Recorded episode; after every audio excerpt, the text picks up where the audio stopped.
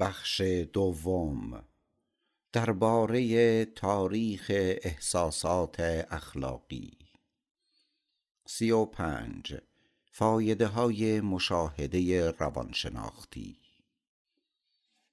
از نخستین صده ها باور داشتند و می‌دانستند که اندیشیدن در باب مسائل انسانی بسیار انسانی یا به اصطلاح علمی همان مشاهده روانشناختی از ابزارهای کاستن بار سنگین زندگی است و ممارست در این هنر به حضور ذهنی در شرایط و موقعیتهای دشوار در محیطی کسالتبار کمک می کند و با آن حتی از سخت ترین و ناگوارترین شرایط زندگی خیش می توان به نتایجی در قالب گزیدگویی رسید و اندکی احساس بهتری یافت. چرا این مسئله را در سده نوزدهمی فراموش کردند که در آلمان و حتی در اروپا نشانه های کمبود این مشاهده روانشناختی بسیار بارز است؟ البته نه در داستان و نوول و اندیشه های فلسفی زیرا تمامی اینها آثار انسانهایی استثنایی است. بلکه بیشتر در قضاوت پیرامون وقایع و شخصیتهای اجتماعی چنین شده است و به خصوص آن هنر تحلیل و جمعبندی روانشناختی در تمامی طبقات اجتماعی را نمی‌توان دید که در آن بیشتر درباره مجموعه انسانها و نه درباره انسان به تنهایی سخن گفته می شود چرا اجازه می دهند که غنی ترین و بی خطرترین راه برای حفظ خیش از دست برود؟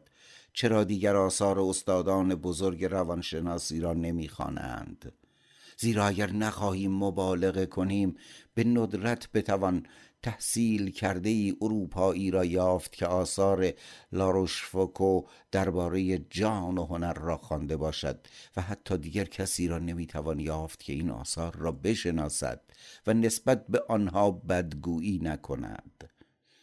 اما احتمالا همین خواننده نادر هم کمتر از قالبی که هنرمند در اختیارش می‌گذارد از این اثر خوشحال خواهد شد. زیرا ظریفترین افراد نیز اگر این هنر گزیدگویی را به آنان تعلیم نداده باشند و با آن به طرح مسائل نپرداخته باشند قادر نیستند به آن احترام بگذارند. به همین دلیل خوانندگان امروزی این گزیدگویی ها چندان لذتی از آنها نمی‌برند و حتی نمی توانند به اظهار نظری پسندیده در آن باره بپردازند. طوری که رفتار آنان شبیه بینندگانی عادی است که گوهرهای پرنقش و نگار را می‌بینند و چون نمی‌توانند به این گوهرها عشق بورزند به ستایش آنها می‌پردازند و زود شگفت زده می‌شوند. اما خیلی زود هم از آنجا میگریزند.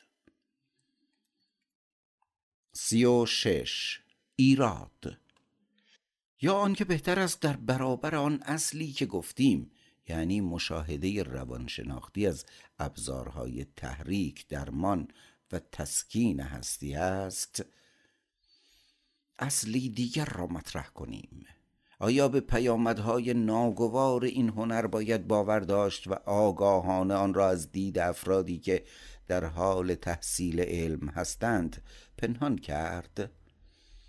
در واقع باور کورکورانه به جنبه های مثبت سرشت انسانی انزجار معمول نقش بسته در ذهن همگان از تحلیل رفتارهای انسانی نوعی شرم در برابر برهنگی روح.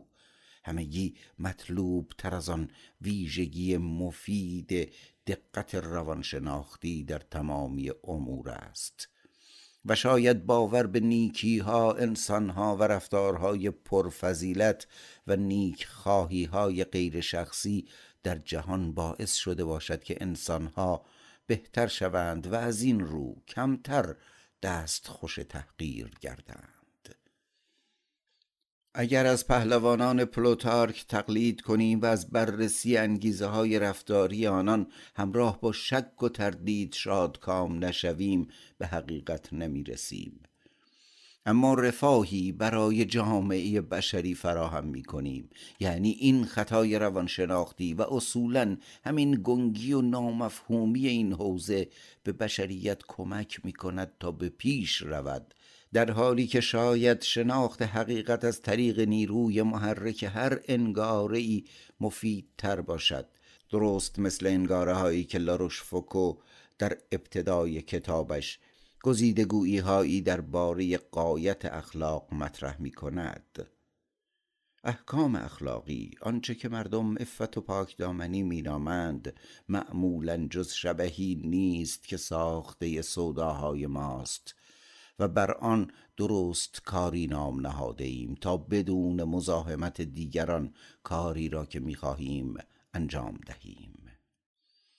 لاروش فوکو و دیگر استادان فرانسوی هدایت روح که به تازگی فردی آلمانی هم با تعلیف کتاب مشاهدات روانشناختی به آنان پیوسته است درست همانند تیراندازانی ماهر هستند که پیوسته به خال سیاه هدف یعنی خال سیاه سرشت انسانی تیر آنان اصابت می کند مهارت آنان شگفتانگیز است. اما شاید برای تماشاگری که روح علمی بر او حاکم نیست و انسان دوستی تعیین کننده راه اوست این موضوع چندان مطلوب نباشد و آن را هنری بداند که شاید در پی تحقیق مفهوم تحقیر و شک در روح انسان است. سی و هفت با این همه حال از دیدگاهی دیگر به بررسی این موضوع می‌پردازیم. در حال حاضر در هر علمی طرح مسئله مشاهده اخلاقی ضروری است و بشریت نیز ضرورت دارد که به تماشای حراس انگیز میز تشریح روانشناسی و تیغ و گیره آن بپردازد.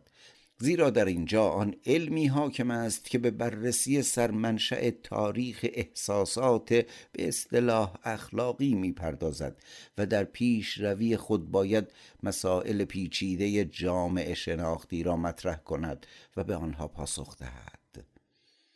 فلسفه کوهن با این مسائل اصلا آشنایی ندارد و در بررسی سرمنشأ و تاریخ احساسات اخلاقی به بحانه های واهی از این کار سرباز می‌زند.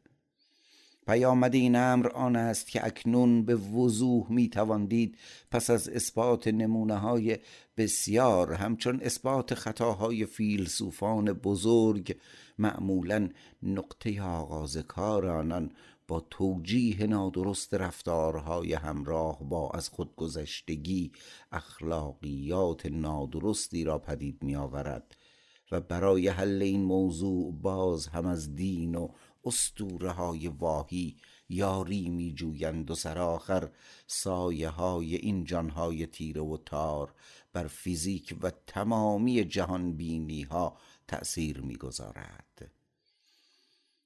اما اگر مشخص شود که سطحی بودن مشاهده روانشناختی دامی خطرناک برای گمراهی و انحراف در قضاوت و استنتاج بشری بوده و این دام دایما بر سر راه آنان نهاده شده اکنون به پایداری و مقاومت نیاز است و نیاز به گردآوری سنگ ها و سنگ ریزه ها بر روی هم و همچنین شجاعتی ریاضتگونه حس می شود تا از چنین کار درستی شرم نکنند و در برابر هر تحقیری تسلی خاطری باشند. حقیقت دارد که توضیحات بیشماری اخیرا درباره مسائل انسانی بسیار انسانی در انواع جامعه کشف و بیان شده که امری معمول بوده است. و البته نه بر مبنای شناخت علمی بلکه بر اساس نوعی میل مفرد به معنویات و هر نوع از خودگذشتگی بوده و تقریبا به گونه تجزیه ناپذیر. عطر آن موتن کهن اصول اخلاقی را که عطری بسیار فریبنده است به تمامی این اندیشه ها افزودند به گونه ای که به خاطر آن انسان علمی به صورت غیر ارادی نسبت به این نوع اندیشه و جدیت آن بدبین می شود. اما کافی است که به پیامدهای این امر نیز اشاره کنیم. زیرا حال پیامدهایی مطرح می شود که نتیجه جدی ترین مسائل حاصل از مشاهده روانشناسی است. اما این کدام اصل است که دلیرترین و خونسردترین اندیشمند یعنی نویسنده کتاب درباره سرمنشأ احساسات اخلاقی در تحلیل های تشریح گونه رفتار انسانی به آن رسیده است. او می‌گوید انسان اخلاقی به عالم هوشمند یا متافیزیکی نزدیکتر از انسان معتقد به فیزیک نیست. این اصل که در زیر پتک شناخت تاریخی سخت و برنده شده است شاید روزی بتواند تبری شود که با آن بشود ریشه های درخت نیازهای متافیزیکی را قطع کرد. البته کیست که بداند این کار سبب دعای خیر یا لعنت عموم مردم خواهد شد؟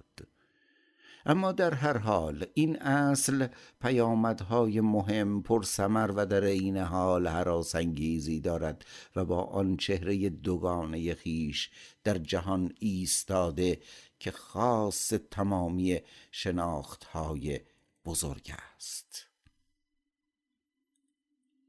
سی و هشت حد سودمندی بنابراین مشخص نیست که مشاهده روانشناختی برای انسانها بیشتر فایده دارد یا ضرر. اما شکی نیست که این شیوه مشاهده ضروری است زیرا علم را نمی‌توان از آن جدا کرد. علم به اهداف قایی توجهی ندارد. طبیعت نیز این اهداف را نمی شناسد بلکه امور غیر دائمی را بر اساس هدفمندی متعالی خود به صورت غیر ارادی پدید می آورد از این رو علم واقعی به عنوان تقلید طبیعت از جنبه مفاهیم ممکن است گاهی فایده یا رفاهی برای بشریت فراهم کند و به آن هدفمندی برسد. اما در هر حال این کار نیز غیر ارادی انجام میپذیرد. اما هر کس که دم چنین شیوه نگرشی را سرد نداند شاید در درونش گرما و حرارتی نیست و احتمالا به پیرامونش خواهد نگریست و بیماری هایی را خواهد دید که در آنها استفاده از کیسه یخ ضروری است و انسانهایی را مشاهده خواهد کرد که سرشته از آتش و جان هستند و در هیچ کجا هوای سرد و برفی و مناسب خود را نمییابند. افزون بر این همان گونه که بیشتر افراد و اقوام به بیمبالاتی نیاز دارند. افراد فعال و تحریک پذیری هم هستند که گاهی به سختی های فراوان برای حفظ سلامت خیش نیازمندند. آیا ما این انسانهای معنوی تر اصر حاضر که به وضوح بیشتر و بیشتر آتش در وجودمان شعله می کشد نباید به سوی هر آنچه که این آتش را سرد می کند و فرو می نشاند روی آوریم. تا دست کم سرکشی بی خطری و تعادل فعلی خود را حفظ کنیم و شاید هم روزی چون آینه و خاطری از این عصر بکاراییم سی و نه. حکایت آزادی هوشمندانه. تاریخ احساسات که به برکت آن دیگران را مسئول می‌سازیم یعنی همان تاریخ احساسات اخلاقی در اصل روندی این چنین دارد. در ابتدا هر رفتاری را بدون توجه به انگیزه های آن و بر اساس پیامد مفید یا مزرش خیر یا شر میپنداریم. اما خیلی زود منشأ این ها را فراموش می کنیم و غرق در توهم با خیش می اندیشیم که خود رفتارها بدون توجه به پیامدشان دارای ویژگی خیر یا شر است. و بر پایه همین خطا در زبان سنگ را سخت و درخت را سبز مینامیم. یعنی آنچه را که معلول است علت قلمداد می‌کنیم. از این رو خیر یا شر بودن را مربوط به انگیزه ها می دانیم و اعمال را از جنبه اخلاقی دوگانه می پنداریم و به این کار ادامه می دهیم و محمول خیر و شر را نه تنها به انگیزه ها بلکه به تمامی هستی انسانی که همچون گیاهی سر از خاک برآورده است اطلاق می کنیم از این رو به ترتیب انسان را در برابر آثارش بعد رفتارش سپس انگیزه هایش و در نهایت در برابر هستی خود مسئول می‌دانیم. سرآخر در میابیم که حتی این هستی نیز نمی‌تواند مسئول باشد زیرا خودش پیامد امری دیگر و تجسمی از عناصر و تأثیرات اموری در گذشته و حال است. یعنی انسان را نمی‌توان به دلیل ماهیتش انگیزه ها رفتار و تأثیرش مسئول دانست. به این ترتیب به این شناخت می رسیم که تاریخ احساسات اخلاقی تاریخ خطاهای بشری در باب مسئولیت و همان خطایی است که ریشه در خطای آزادی اراده دارد. اما شوپنهاور نتیجه عکس می‌گیرد و می‌گوید چون رفتارهای معین سبب آزردگی آگاهی از گناه می شود باید مسئولیت وجود داشته باشد.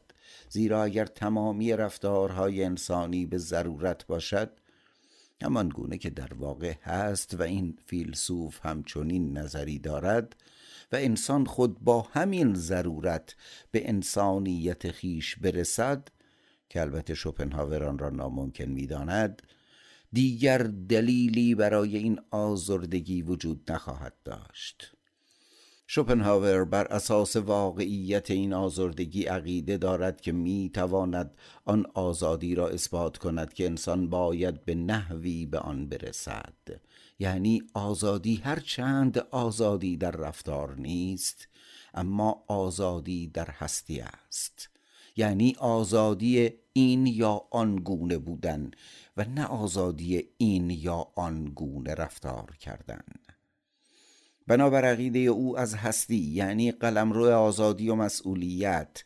عمل یعنی قلمرو علیت محض ضرورت و عدم مسئولیت پدید می آید آن آزردگی ظاهرا به عمل وابسته است که البته اشتباه است.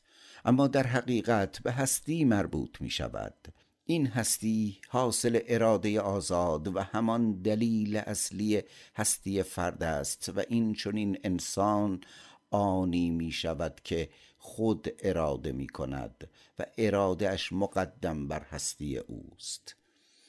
در این نکته اشتباهی در نتیجه گیری مشاهده می شود که از واقعیت آزردگی حق یا مجوزی خردمندانه برای آزردگی را نتیجه می گیرند و بر همین اساس اشتباه شوپنهاور به نتیجه خیال پردازانه آزادی به اصطلاح هوشمندانه می رسد اما آزردگی پس از عمل اصلا و ابدا خردمندانه نیست. زیرا آزردگی مبتنی بر این اشتباه است که انجام عمل ضرورت نداشته است. یعنی چون انسان خود را آزاد می‌داند و نه به این دلیل که آزاده است احساس پشیمانی و عذاب وجدان می کند افزون بر این آزردگی عادتی است که می شود ترکش کرد. و در رفتار بسیاری از انسانها هیچ نشانی از آن نمی‌توان یافت و بسیاری دیگر نیزان را حس می کنند آزردگی امری تغییر پذیر و وابسته به سیر تکاملی رسوم و فرهنگ است و شاید تنها در برهی نسبتا کوتاه از تاریخ جهان وجود داشته باشد. هیچ کس مسئول اعمالش مسئول هستی خود نیست و از این رو قضاوت کاری بس ناعادلانه است. این اصل همچون آفتاب مبرهن است ولی همگان از بیم پیامدهای آن بیشتر دوست دارند سایه نشین باشند و به دامن ناراستی ها بگریزند.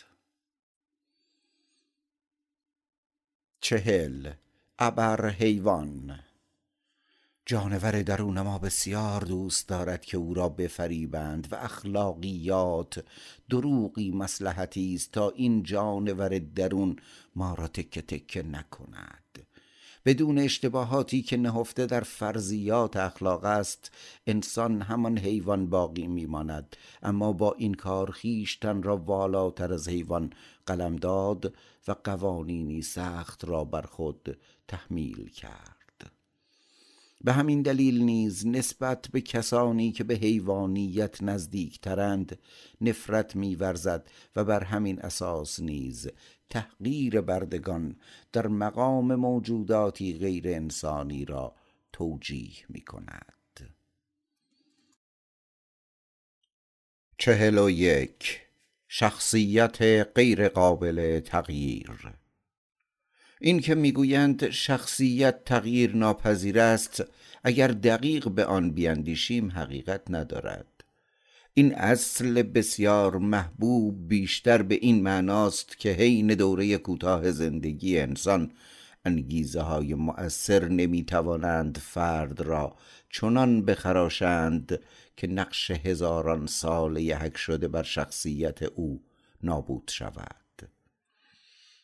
اما اگر انسانی متعلق به هشت هزار سال پیش را در نظر آوریم شخصیتی کاملا تغییر پذیر خواهد داشت. به طوری که از هستی او اندک اندک فردیت های متفاوتی پدید آمده است. کوتاهی عمر زندگی بشری سبب طرح برخی از ادعاهای اشتباه درباره ویژگی های انسانی می شود چهل و دو. مراتب خوبی ها و اخلاق. سلسله مراتبی که برای خوبی ها در نظر گرفته شده و بر آن اساس خودخواهی اندک یا متعالی ما را به کاری وادار می کند معیار اخلاقی یا غیر اخلاقی بودن امور است. خوبی اندک را همچون لذت حسی بر خوبی متعالی تری همچون سلامتی ترجیح دادن کاری غیر اخلاقی و همچون انتخاب زندگی مرفه به بهای از دست دادن آزادی است. اما سلسله مراتب خوبی ها در همه زمان ها ثابت و یکسان نبوده است. اگر کسی انتقام را بر عدالت ترجیح دهد بر اساس معیارهای فرهنگ قدیم کاری اخلاقی و بر اساس فرهنگ امروزی کاری غیر اخلاقی کرده است.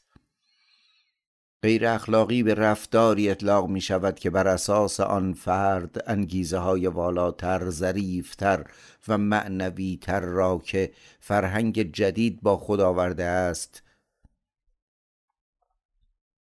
به درستی یا کامل احساس نکند و نام دیگری برای عقب ماندگی است که البته مراتب متفاوتی دارد.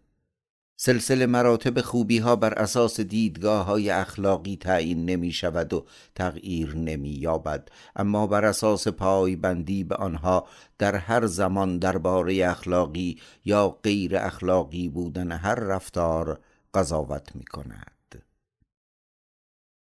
چهل و سه انسانهای خشن انسانهای عقب مانده. انسانهای خشن به احتمال قوی در مراحل آن فرهنگهای قدیمی به سر می‌برند که هنوز به حیات خود ادامه می‌دهند. کوهستان بشریت در این مورد چگونگی شکلگیری خود را نشان می‌دهد. اگر چون این نبود این موضوع و روند تکامل آن از دیدها پنهان میماند.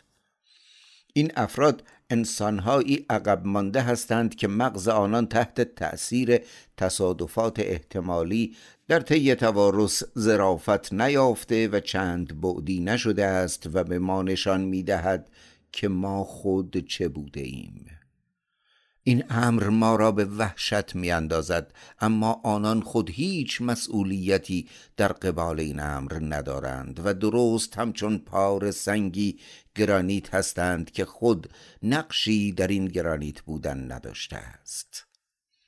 در مغز ما شیارها و خمیدگی هایی وجود دارد و این خاطره ها را در ذهن زنده می کند که شکل اندام های انسانی تا چه حد به ماهی شباهت دارد.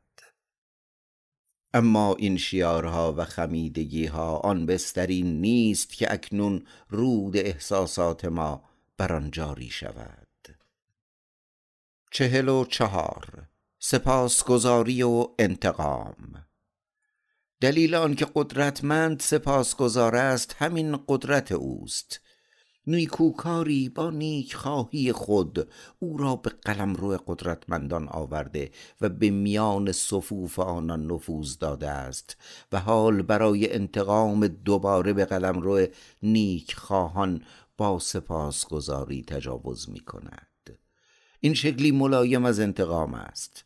قدرتمند اگر در سپاسگزاری به هدف نمی رسید خیشتن را بی قدرت نشان می‌داد تا او را چنین قلمداد کنند.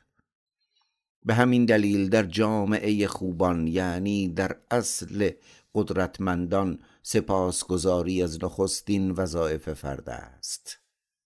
سویفت این اصل را مطرح کرد که انسان به همان میزانی که انتقام می‌گیرد تشکر هم می کند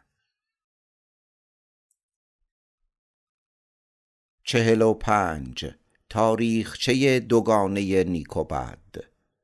مفهوم نیکوبد تاریخچه ای دوگانه دارد که به روح قبایل و طبقات حاکم مربوط می شود هر که قدرت انتقام را داشته و نیکی را با نیک خواهی و بدی را با بدی پاسخ دهد یعنی سپاسگزار و انتقام جو باشد نیک نامیده می شود اما هر کسی که فاقد قدرت است و نمی‌تواند انتقام بگیرد بد خوانده می شود فرد خوب به جماعتی تعلق دارد که همگی دارای حسی مشترک هستند زیرا مفهوم انتقام آنان را با یک دیگر پیوند می دهد.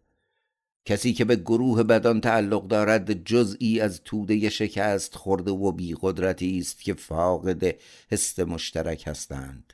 خوبان خود طبقه هستند و بدان توده ای همچون مقاک نیک و بد مدتهای مدید همان مفهوم برتر و پست آقا و ارباب را می‌داد. در عین حال خسم را بد نمی‌دانند زیرا او نیز ممکن است انتقام بگیرد. در آثار هومر یونانیان و اهالی تروا هر دو خوب هستند. به این ترتیب کسی که به ما صدمه می‌زند بد نیست بلکه بد آن کسی است که تحقیر برانگیز باشد. در جماعت نیکان نیکی از نسلی به نسل دیگر به ارث می‌رسد اما ناممکن است که فردی بد از قلم رو نیکان براید. با این همه اگر کسی در حق نیکان کاری کند که سزاوارش نباشد بهانه ها برای آن خواهند تراشید.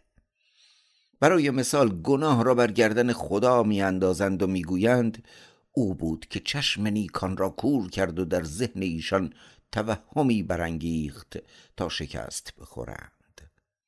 آری این چنین روحهای مظلوم و بی قدرت می اندیشند و بر همین اساس آن انسان دیگر را خسم بی مبالات چپاولگر خشن و فریبکار می‌خوانند تفاوتی ندارد که آن دیگری برتر یا پست تر باشد. بد عنوان شخصیتی انسان یا هر جانداری است که آن را به مثل همچون خدا فرض کنند. انسانی و خدایی از این دیدگاه همان شیطانی و بد است.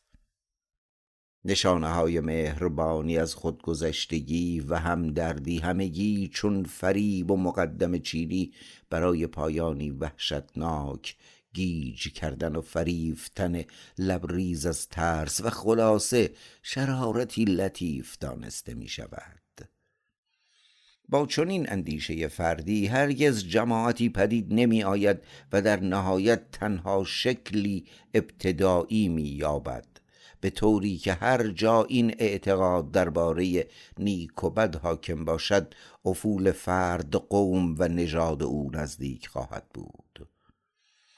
رسوم امروزین ما نیز بر پایه قبایل و طبقات حاکم رشد یافته و شکل گرفته است. چهل و شش. همدردی قوی تر از درد. مواردی وجود دارد که همدردی قوی تر از درد خیشتن است. هر بار که یکی از دوستان ما کاری ننگین می کند دست خوش همین احساس می شویم و فکر می کنیم خود این خطا را مرتکب شده ایم. یک باره به پاکی شخصیت او بیشتر از خودش باور می آوریم و بعد علاقه ما به او احتمالا به دلیل همین باور قوی تر از علاقه او به خیشتن است. هرچند در واقع خودخواهی او بیش از خودخواهی ما آزرده می شود زیرا اوست که باید پیامدهای ناگوار خطای خیش را تحمل کند. ولی باز هم حس غیر خودخواهی ما این واژه را هرگز نمی‌توان به دقت تعریف کرد و به ژرفای مفهومان پی برد. در هر حال ما در اینجا مفهومی ساده از این اصطلاح را در نظر می‌گیریم. بیش از حس غیر خودخواهی او به دلیل گناهش تحت تأثیر قرار می‌گیرد.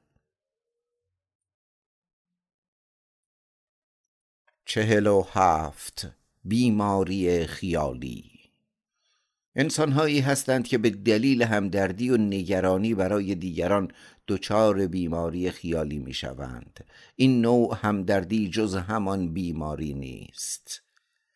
از این رو بیماری خیالی خاص مسیحیان نیز وجود دارد و آن مردم تنها و متدینی دچاران می شوند که رنج و مرگ عیسی را هر دم در برابر دیدگان خیش می بینند چهل و هشت. صرفجویی در مهربانی. مهربانی و عشق شفابخش ترین گیاهان و نیروهای مطرح در آدمیان آدمیان و یافته های پر ارزش هستند که هر کس آرزو می کند در کاربرد این ابزارهای مرهمگونه و شفابخش کمال صرفجویی انجام پذیرد. اما این کار ناممکن است. صرفجویی در مهربانی رؤیای جسورترین مشتاقان دستیابی به آرمان شهر است. چهل و نه لطف. یکی از موضوعهای کوچک اما پرشمار و به همین دلیل تأثیر گذار که علم باید به آنها بیشتر از مسائل عجیب و غریب توجه کند لطف و محبت است. منظورم همان گفته های دوستانه در آمد و شد با دیگران آن تبسم چشمان آن دست فشردنها و آن رضایت خاطری است که معمولا با تمامی رفتار انسانی عجین شده است. هر معلم یا کارمندی اندکی از این افزودنی را بر وظایف خود می افزاید همین بکارگیری پیوسته و دائمی انسانیت و در این حال موجهایی از نور آن است که در پرتو آن همه چیز رشد می کند به خصوص در جوامع کوچک یعنی در خانواده تمامی تراوت زندگی با این لطف و محبت فراهم می آید مهربانی دوستی و احترام قلبی همگی حاصل دایمی رانه های غیر خودخواهانه است و در کنار فرهنگ بسیار از آن حالتهای مشهورتری که همدردی بخشش و از خودگذشتگی نامیده می‌شوند قدرتمندتر است. اما ما عادت داریم که آنها را کم ارزش بدانیم و در واقع هم چندان حالت غیر خودخواهانه ای در آنها نیست. با این همه مجموع این مقادیر بسیار اندک بسی قدرتمند است و برایند تمامی قدرت آن از جمله قوی ترین نیروهاست. همچنین اگر درست محاسبه کنیم و تمامی آن لحظه های دلنشینی را که هر روز حتی در سخت ترین زندگی های بشری بسیار پیش می آید فراموش کنیم می توانیم بیشتر از آن احساسی که حاصل نگرش چشمان غمناک است به خوشبختی برسیم. پنجاه. میل به برانگیختن حس همدردی. لاروش فوکو در جالب ترین بخش توصیف خود. چاپ نخست سال 1658 میلادی به موضوعی کاملا درست اشاره می کند و به تمام کسانی که صاحب خرد هستند درباره همدردی هشدار می دهد و توصیه می کند که این کار را به کسانی از بین مردم واگذارند که به هیجانها نیازمندند. زیرا خرد در تعیین حالات آنان نقشی ندارد.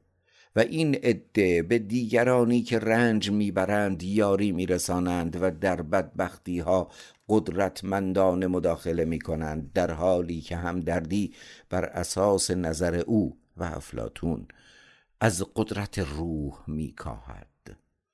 مسلما باید همدردی نشان داد اما در این کار باید جانب احتیاط را پیمود.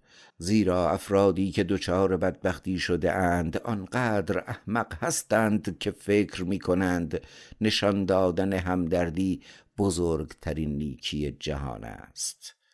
شاید اگر آن نیاز بدبختانه را چون حماقت و کمخردی و اختلال روانی که بدبختی آن را به همراه می آورد و به نظر می رسد لاروشفوکو همین حالات را در نظر داشته است ندانیم بلکه آن را حالتی دیگر و مشکوک در نظر آوریم. بتوانیم به دیگران در باب احتیاط در ابراز همدردی بهتر هشدار دهیم. بارها کودکانی را می‌بینیم که میگریند و فریاد می‌کشند تا حس همدردی دیگران را برانگیزند و به همین دلیل در انتظار لحظه هایی هستند که حالات آنان جلب توجه کند گاهی در رفت آمد با بیماران و افرادی که از لحاظ روانی تحت فشار هستند. این پرسش مطرح می شود که آیا این شکوه و شکایت های ماهرانه و این نمایش بدبختی در اصل هدفش آن نیست که حاضران نیز آزرده شوند؟ آن همدردی که دیگران بیانش می کنند در اینجا تسلی ضعیفان و رنجوران است. و این چنین در میابند که آنان به رغم تمامی ضعفهای خیش هنوز هم قدرتی یا همان قدرت رنجاندن دیگران را دارند. اما مصیبت دیده به این حس برتری علاقمند می شود و ابراز همدردی را آگاهانه حس می کند احساس خودپسندی در او فزونی می گیرد و فکر می کند که هنوز هم آنقدر مهم است که باعث رنجش جهان شود.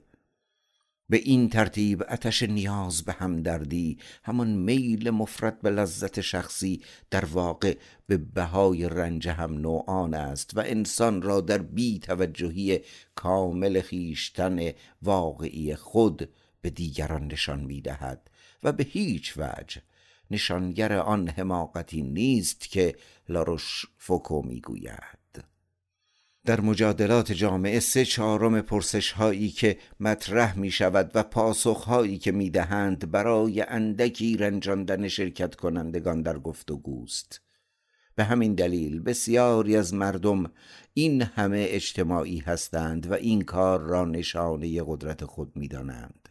اما در این مقادیر بسیار اندک و بیشمار که شرارت به اثبات می رسد قدرت تحریکی قوی برای زندگی وجود دارد و به همین صورت لطف و محبت به شکلی یکسان در جهان انسانی این شرارت را پراکنده می سازد و خود در تمامی زمانها به عنوان ابزاری شفابخش بوده است. اما آیا انسانهای صادق زیادی وجود دارند که اعتراف کنند از آزردن دیگران لذت می‌برند؟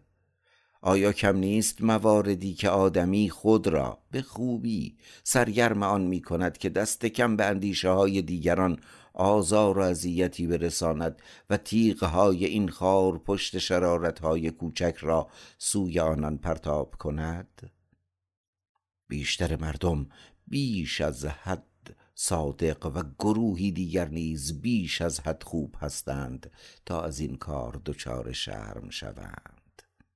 این عده پیوسته نادیده می‌گیرند که پروسپر مریمه به درستی گفته است. همچنین بدانید که هیچ امری عادی و طبیعی تر از ایجاد درد در دیگران برای رسیدن به خوشی حاصل از آن وجود ندارد.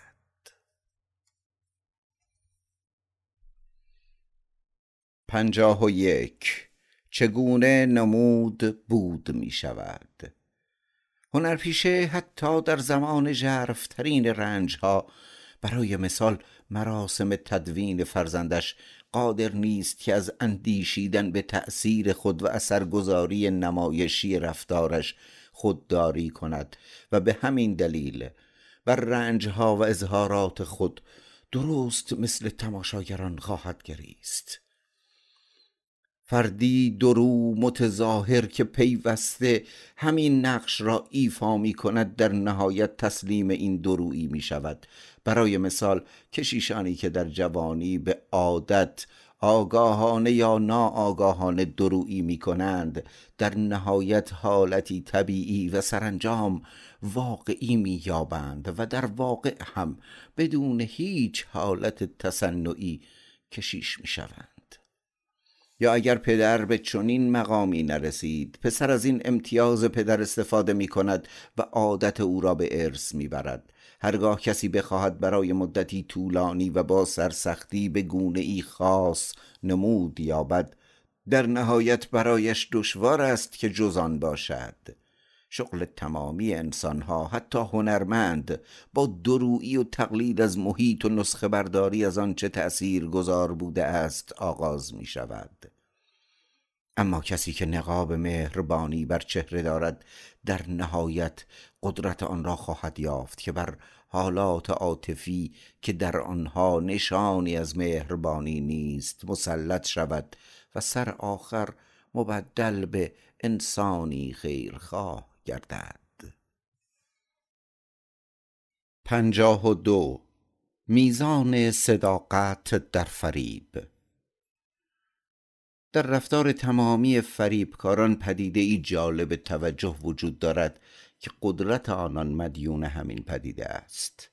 در حالت واقعی فریب همراه با تمامی مقدم چینی ها حالت شرم زده صدا شیوه بیان و ایما و اشاره ها و در حین تمامی این صحنه سازی های مؤثر حتی خود فرد نیز موضوع را باور می کند و همین نکته است که بعد سبب سخن گفتن شگفتآور او و به زانو در آمدن اطرافیانش می شود تفاوت بانیان ادیان با این فریبکاران بزرگ در آن است که آنان از حالت فریب خیشتن رهایی نمییابند.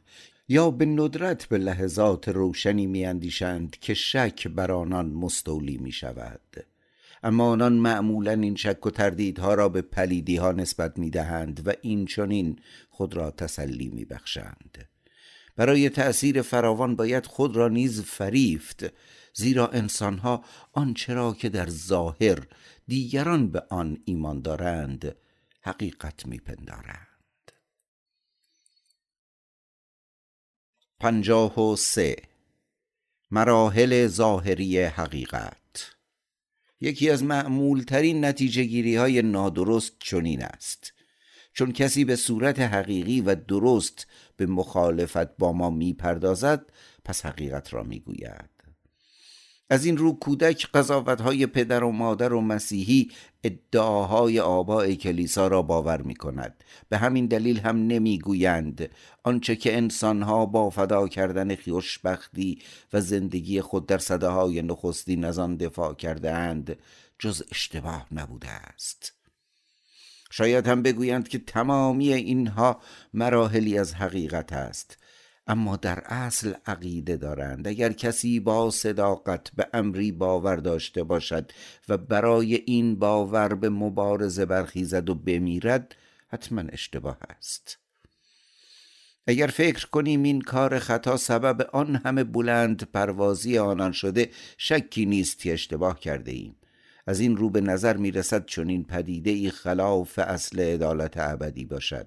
به همین دلیل دل انسانهای حساس پیوسته در مقابله با عقل آنان چنین حکمی صادر می کند بین رفتارهای اخلاقی و نگرشهای هوشمندانه باید رابطه ای ضروری وجود داشته باشد اما متاسفانه چنین نیست. زیرا اصلا عدالت ابدی وجود ندارد.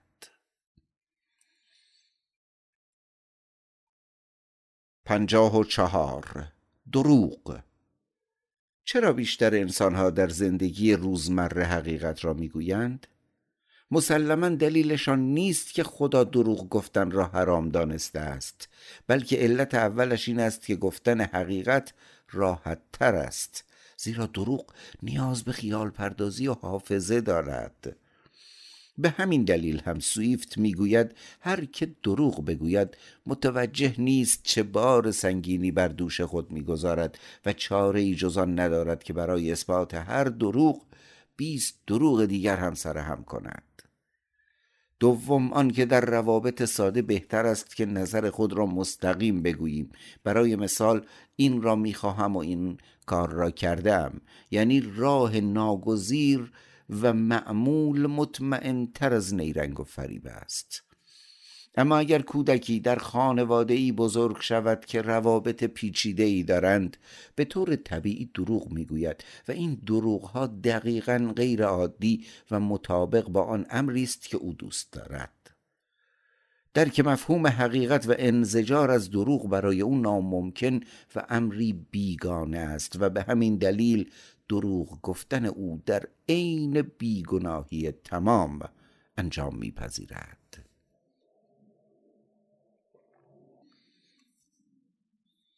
پنجاب و پنج. تردید به اخلاقیات به دلیل باورها. اگر ظاهر فریبان به جانبداری از قدرتی برخواستند بدانید که این قدرت هیچ اهمیتی ندارد.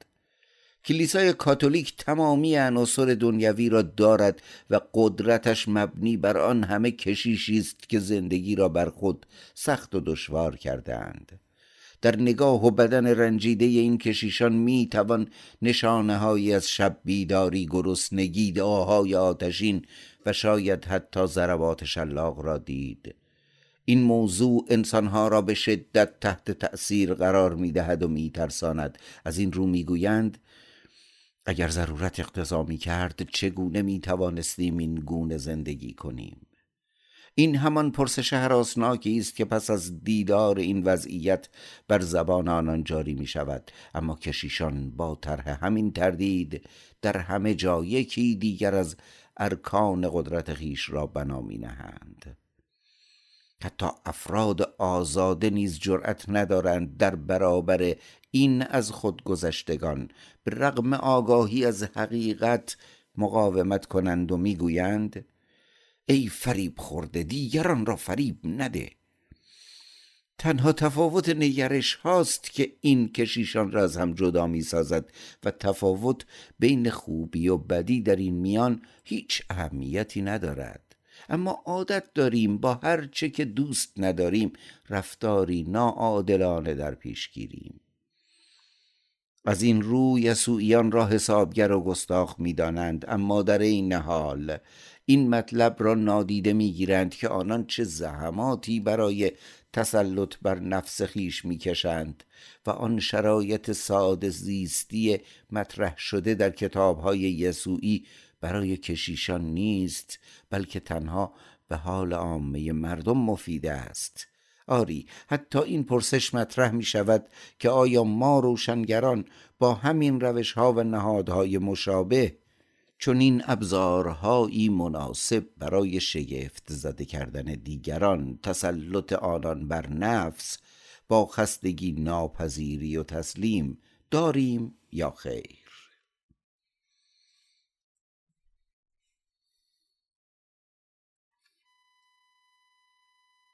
پنجاه و شش. پیروزی شناخت بر پلیدی افراطی. می‌گویند برای هر کس که بخواهد به شناخت برسد بسیار مفید است که مدتی نیز با تصورات انسانهای پلید و فاسد سر کند. این تصور همچون عکس آن نادرست است. اما در تمامی دوره این تصور غالب بوده و در دوران ما و جهان ریشه دوانیده است. برای درک خیشتن باید این تصورات را فهمید اما برای دستیابی به تعالی بیشتر ضرورت دارد که از این مرحله نیز رد شد. بعد می‌فهمیم که گناه به مفهوم متافیزیکی اصلا وجود ندارد. هیچ فضیلتی نیز در آن نهفته نیست. تمامی تصورات مرسوم پیوسته دست خوش تغییر می شود و مفاهیمی متعالی تر و ژرفتر از نیک و بد مرسوم و نامرسوم وجود دارد. هر کس که فقط در پی شناخت امور باشد به راحتی روحش آرام می‌گیرد و در نهایت شاید به دلیل عدم آگاهی و به ندرت در پی هوای نفس اقدامی نادرست کند. یا آنگونه که می‌گویند مرتکب گناه شود. او دیگر در پیان نخواهد بود که خواهش های درون ما را کفر بداند و آنها را نابود کند. اما تنها هدف مهم برای او در تمامی زمانها یعنی رسیدن به آگاهی ممکن او را آرام خواهد کرد و تمامی در رندگی های درونش را مهار خواهد ساخت. افزون بر این او از بند عذاب بسیاری از تصورات رها می شود و دیگر واژگانی همچون عذاب جهنم گناه ناتوانی در کار خیر را حس نخواهد کرد و آنها را سایه هایی در حال تغییر از نگرش های نادرست به جهان و زندگی خواهد دانست. پنجاه و هفت. اخلاق تجزیه انسان. نویسنده خوب که دلبسته موضوعی است امید دارد که روزی کسی بیاید و با توضیحات دقیق تر و پاسخهای بهتر به تمامی پرسشهای باقی مانده او را نابود کند. دخترک دل باخته نیز آرزو دارد که با وفاداری همراه با تسلیم در عشق به مقابله با بیوفایی معشوق بپردازد. همچنین سرباز آرزو می کند که در حین نبرد جانش را برای پیروزی میهن خود فدا کند. زیرا با پیروزی میهن برترین آرزوهای او برآورده خواهد شد. مادر هر آنچه را که از خود دریغ می‌دارد خواب بهترین غذا و در صورت لزوم حتی سلامتی و دارایی خود را برای فرزندش می‌دهد آیا تمامی این کارها از خود گذشتگی است؟ آیا این اعمال معجزات اخلاق است؟ چون به اصطلاح شوپنهاور کاری ناممکن اما واقعی هستند. آیا مشخص نیست که در تمامی این موارد انسان بخشی از خیشتن را یعنی اندیشه خواست یا حاصلی از کار خیش را بیش از خودش دوست می دارد و این چنین خود را تجزیه می کند و جزئی را فدای جزئی دیگر می سازد آیا خیلی تفاوت دارد که فرد سرسخت بگوید بیشتر دوست دارم مرا با گلوله ای از پا درآورند تا از سر راه آن دیگری گامی به عقب بردارم. تمایل به امری آرزو میل خواست. در تمامی این موارد وجود دارد و تن دادن به این امور به رغم تمامی پیامدهایش در هر حال به معنای از خودگذشتگی نیست. در اخلاقیات انسان خیشتن را در قالب فرد نمی بیند بلکه همین فردیت را نیز به اجزاء کوچکتر تقسیم و تجزیه می کند پنجاه و هشت. آنچه می توان قول داد. می‌توان رفتارهایی را قول داد اما قول درباره احساسات ناممکن است زیرا احساسات غیر ارادی است. هر کس به کسی قول می دهد که همیشه او را دوست داشته باشد یا همیشه از او متنفر باشد و یا پیوسته به او وفادار بماند قولی داده است که خارج از توان اوست. اما می توانان رفتارهایی را قول داد که پیامد عشق نفرت و وفاداری یا هر انگیزه ای دیگر است.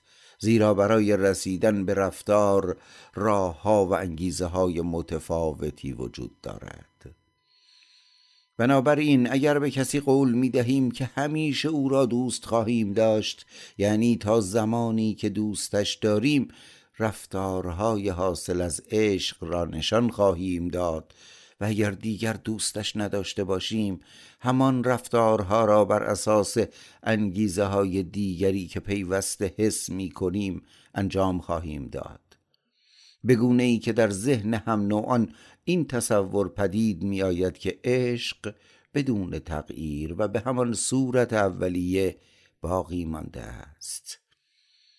بنابراین اگر بدون توهم و خود فریبی به ستایش عشق دائمی کسی بپردازیم فقط از تداوم آن حالت ظاهری عشق سخن گفته ایم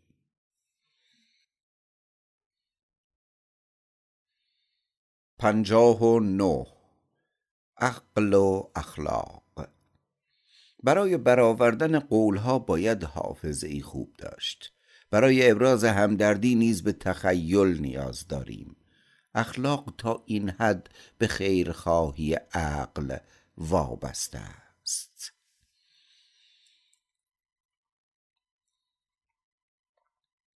شست قصد انتقام و انتقام گرفتن در فکر انتقام بودن و انتقام گرفتن همچون طبی سخت است که زمانی برطرف خواهد شد. اما در فکر انتقام بودن و قدرت و شجاعت اجرای آن را نداشتن ابتلا به بیماری مزمن یا مسمومیتی است که پیوسته در روح و جسم ماست. در اخلاق که تنها اهداف مهم است هر دو این حالات را یکسان می دانند. اما حالت اول را بدتر قلمداد می کنند زیرا از عواقب وخیمی می حراسند که شاید انتقام گرفتن در پی داشته باشد. در هر حال هر دو این نظریات کوتاه بینانه است. شست و یک توانایی انتظار. انتظار چنان سخت و دشوار است که بزرگترین شاعران نیز ناتوانی در این مهم را موضوع اشعار خود ساختند. برای مثال شکسپیر در اوتلو و سوفوکل در آژاکس همان گونه که در پیشگویی خود می‌گویند اگر قهرمانانشان می توانستند یک روز صبر پیشه کنند تا احساسات آنان آرامتر شود دیگر نیازی به خودکشی نداشتند. احتمالا این قهرمانان فریب نجوای وحشتناک خود پسندی خدشدار خیش را خوردند و با خود گفتند کیست که مرا فندی به لباس قهرمان نداند؟ آیا همین تصور عجیب نیست؟ برعکس این ویژگی را در تمامی انسان ها می توان یافت آژاکس فرصت آن را یافت تا این چنین خود را تسلی بخشد اما هیجان تا به انتظار را نمی آورد نکته غمانگیز در زندگی مردان بزرگ اغلب درگیری و تضاد آنان با عصر و دوره خیش و فرومایگی هم نوعان نیست بلکه عدم توانایی آنان در به تعویق انداختن یک یا دو ساله تصمیم خود باعث این امر می شود زیرا آنان نمی توانند و بلد نیستند که انتظار بکشند. در تمامی دوئل ها خیرخواهانی هم هستند که با خود فکر می کنند آیا شرکت کنندگان در دوئل نمی توانند باز هم صبر کنند؟ اگر صبر ممکن نباشد دوئل کاری عاقلانه است و هر یک از طرفین خواهد گفت یا من به زندگی ادامه می دهم و در همین لحظه دیگری خواهد مرد؟ یا عکسان خواهد شد. در چنین حالتی شاید انتظار یعنی رنج کشیدن از آن عذاب دهشتناک شرف خدشدار شده و همین درد و رنج ارزشش بیش از زندگی باشد. شست و دو لذت انتقام. انسانهای خشنی که احساس رنجیدگی خاطر می کنند عادت دارند که میزان این رنجیدگی را تا حد ممکن بیشتر تصور کنند و به همین دلیل در بیان علت این امر گذاف گویی می کنند تا بتوانند از حس نفرت و انتقام برانگیخته شده در خود درست و حسابی لذت ببرند. شست و سه ارزش تحقیر.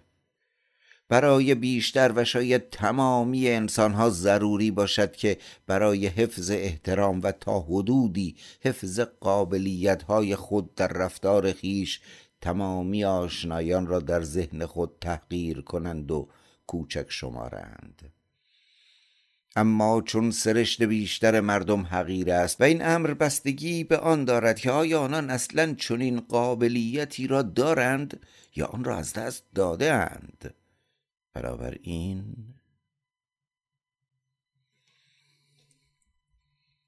شست و چهار. خشمگین. در برابر کسی که بر ما خشم می‌گیرد باید همچون کسی که قصد جان ما را کرده است احتیاط کنیم. زیرا دلیل ادامه زندگی ما عدم وجود قدرت دیگرکشی در آن دیگری است. اگر با نگاه می‌شد کسی را کشت ما مدت پیش مرده بودیم. یکی از بخش های فرهنگ ناقصان است که صاحبان آن میکوشند با نمایش توحش ظاهری یا با ایجاد رعب و وحشت دیگری را ساکت کنند. همچنین آن نگاه سردی که اربابان بر خادمان خود میافکنند پس مانده های همان مرزهای طبقاتی و گوشه ای از فرهنگ کهن است. زنان این حافظان میراث گذشتگان وفاداران این پسمانده های فرهنگ ناقص و کهن را حفظ کردند. شست و پنج.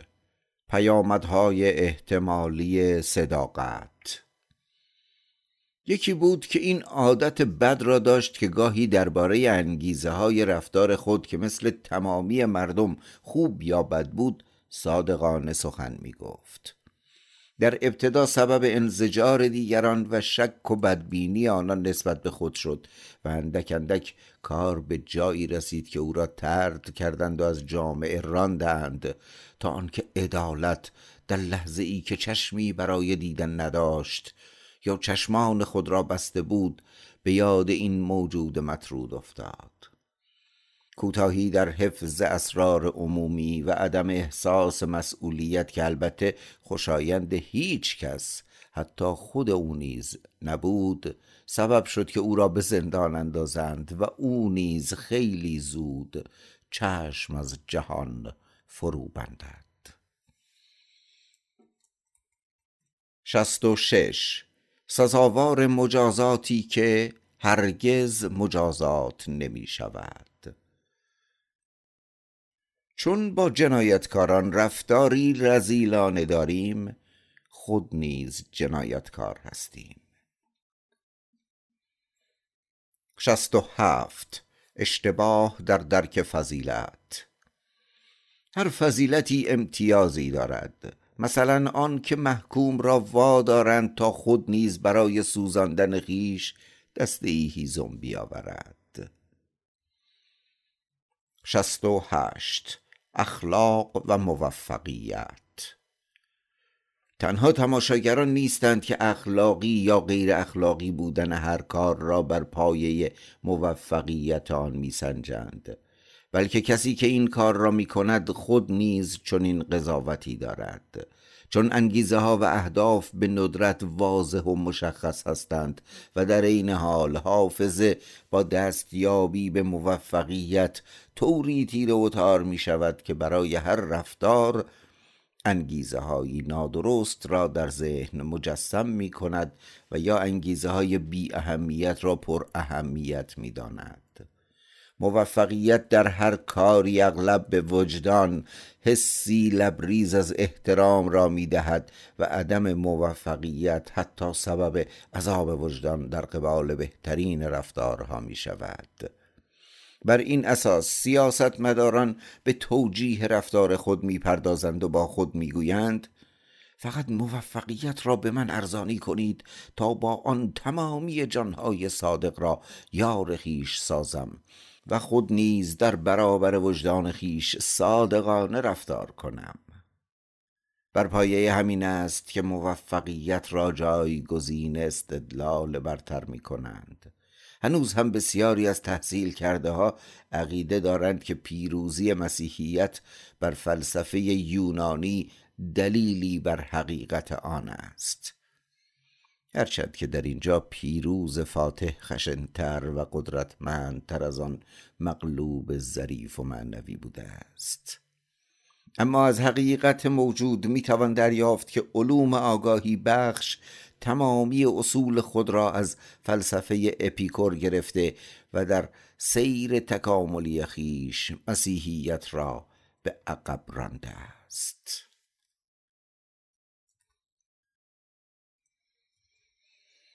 شست و نو. عشق و عدالت. چرا عشق را برتر از عدالت می‌دانند و زیباترین سخنان را به گونه ای در وصف آن به کار می‌برند که گویی عشق برتر از عدالت است؟ آیا عشق ابلهانه تر از عدالت نیست؟ شک نیست که چنین است و دقیقا به همین دلیل هم همگان عشق را دلنشین تر از عدالت می‌دانند. عشق ابله است و خان نعمتی بیکران دارد که از آن هدایایی به هر کس حتی آنانی می‌دهد که لایقش نباشند و سپاسش نگویند. عشق خودی و غیر خودی نمی‌شناسد و همچون بارانی است که بنابر کتاب مقدس و تجربه همه ما نه تنها ظالمان بلکه عادلان را نیز در صورت لزوم خیز خواهد کرد. هفتاد اعدام. چرا از اعدام بیش از قتل متأثر می شویم؟ دلیلش سردی و بیتفاوتی قاضی مقدم چینی های رنجاور و این نگرش است که در این مورد از انسان استفاده ابزاری می کنند تا دیگران را بترسانند. زیرا در اینجا حتی اگر جرمی هم وجود داشته باشد این جرم به جزا نمی رسد مسئولیت این جرم متوجه مربیان پدر و مادر محیط و خود ماست و نه قاتل. البته هم شرایط فراه آمدن این جرم است. هفتاد و یک. امید پاندورا جعبه ای پر از تمامی پلیدی ها را به همراه آورد و آن را گشود. این جعبه هدیه خدایان به انسان ها بود و ظاهری چنان زیبا و گمراه کننده داشت که بر آن نام جعبه خوشبختی را نهادند. بعد تمامی پلیدی ها و موجودات زنده رقصان و کوبان از آن بیرون پریدند و از آن زمان به بعد به هر گوشه ای سر کشیدند و در روز روشن و شب تار به انسانها ضرر رساندند. تنها یک پلیدی بود که از جعبه بیرون نپرید و این چونین پاندورا به اراده زئوس در جعبه را بست و آن پلیدی در جعبه محبوس ماند. پیوسته انسان این جعبه نیکبختی را در خانه خود داشت و با خود فکر می کرد از معجزه بس شگفت نگهداری می کند و این شد که جعبه هنوز هم در اختیار اوست و هر وقت حوصله داشته باشد به آن متوسل می شود زیرا نمی‌داند آن جعبه ای که پاندورا به همراه آورد جعبه پلیدی ها بود و این چنین آن تک پلیدی مانده در جعبه را بزرگترین نیک بختی خواند. که البته این پلیدی جز امید نبود. زئوس در واقع می‌خواست انسان رنجور از سایر پلیدی ها دست از زندگی نشوید و پیوسته خویشتن را به رنج و عذاب گرفتار سازد و به همین دلیل بود که امید را به انسان داد. امید در حقیقت پلیدترین پلیدی هاست زیرا به عذاب انسان ها تداوم میبخشد.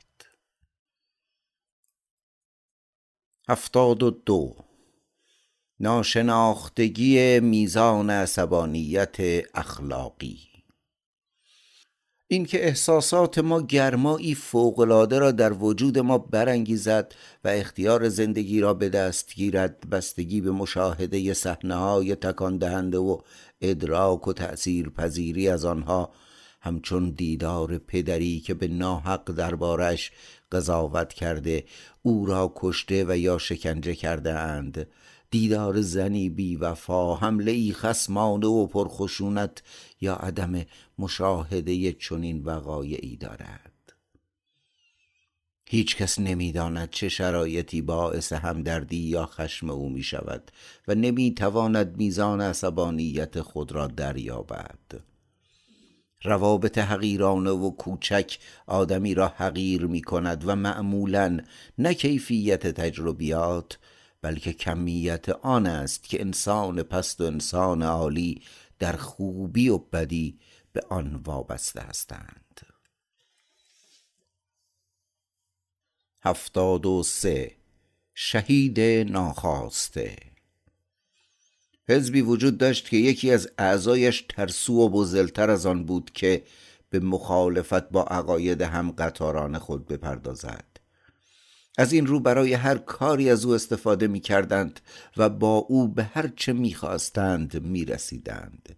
زیرا از نظر نامساعد دوستانش درباره خود بیش از مرگ می حراسید و روحی حقیر داشت دوستانش هم به این موضوع پی بردند و به دلیل همان ویژگی هایی که برشمردیم از او قهرمان و حتی در نهایت شهیدی ساختند با وجود آن که این بزدل زبون در درونش همیشه مخالف بود اما بر زبانش فقط آری جاری می‌شد. حتی آن زمان که بر روی سکوی اعدام به دلیل عقاید حزبی جانش را فدا کرد.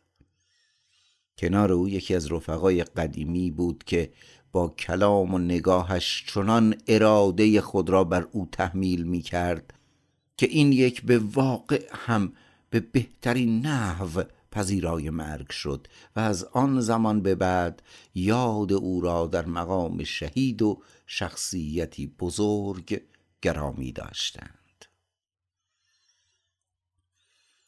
هفتاد و چهار. معیار روزمره. اگر رفتارهای افراطی را ناشی از خودپسندی رفتارهای متعادل را ناشی از عادت و رفتارهای حقیرانه را ناشی از وحشت بدانیم به ندرت مرتکب اشتباه می‌شویم. هفتاد و پنج. سوء تفاهمی در باب فضیلت. هر کس که با نافضیلت ها مشتاقانه آشنا شده باشد همچون کسی که دوری جوانی سرشار از کامجویی را سپری کرده است تصور می کند که فضیلت با عدم اشتیاق همراه است.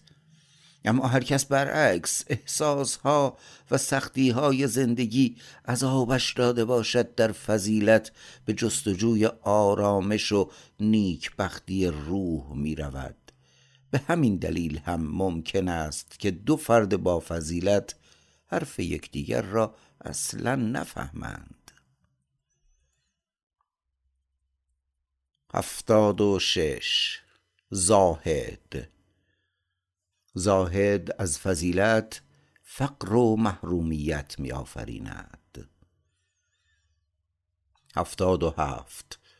تسری افتخار فرد به امری خاص. پیوسته همگان رفتارهای ناشی از عشق و از خودگذشتگی برای دیگران را ستایش می کنند و زمان و مکان هم در این مهم تأثیری ندارد. این چونین به ستایش اموری می‌پردازند که به گونه ای به آن عشق میورزند یا برایش از خودگذشتگی نشان می‌دهند. هرچند شاید که این امور اصلا ارزش چنین کاری را نداشته باشد. در هر حال سپاه شجاع به آنچه که برایش می جنگد باور دارد. هفتاد و هشت. جاه طلبی جایگزین احساس اخلاقی. بیشک حس اخلاقی در سرشت هایی که جاه طلب نیستند وجود دارد. جاه طلبان حتی بدون این حس هم به موفقیت می‌رسند. به همین دلیل پسران خانواده های فروتن و رویگردان از جاه طلبی آن زمان که حس اخلاقی را از دست می‌دهند معمولا خیلی زود مبدل به عرازلی تمام ایار می شوند هفتاد و نه. خودپسندی غنی می سازد جان انسانی بدون خودپسندی چه حقیرانه و فقیرانه بود. از این روز که انباری پروپیمان از اجناس جدید پیوسته نظر خریداران مختلف را به خود جلب می کند البته به شرط آنکه آنان سکه های رایج شگفتی را داشته باشند.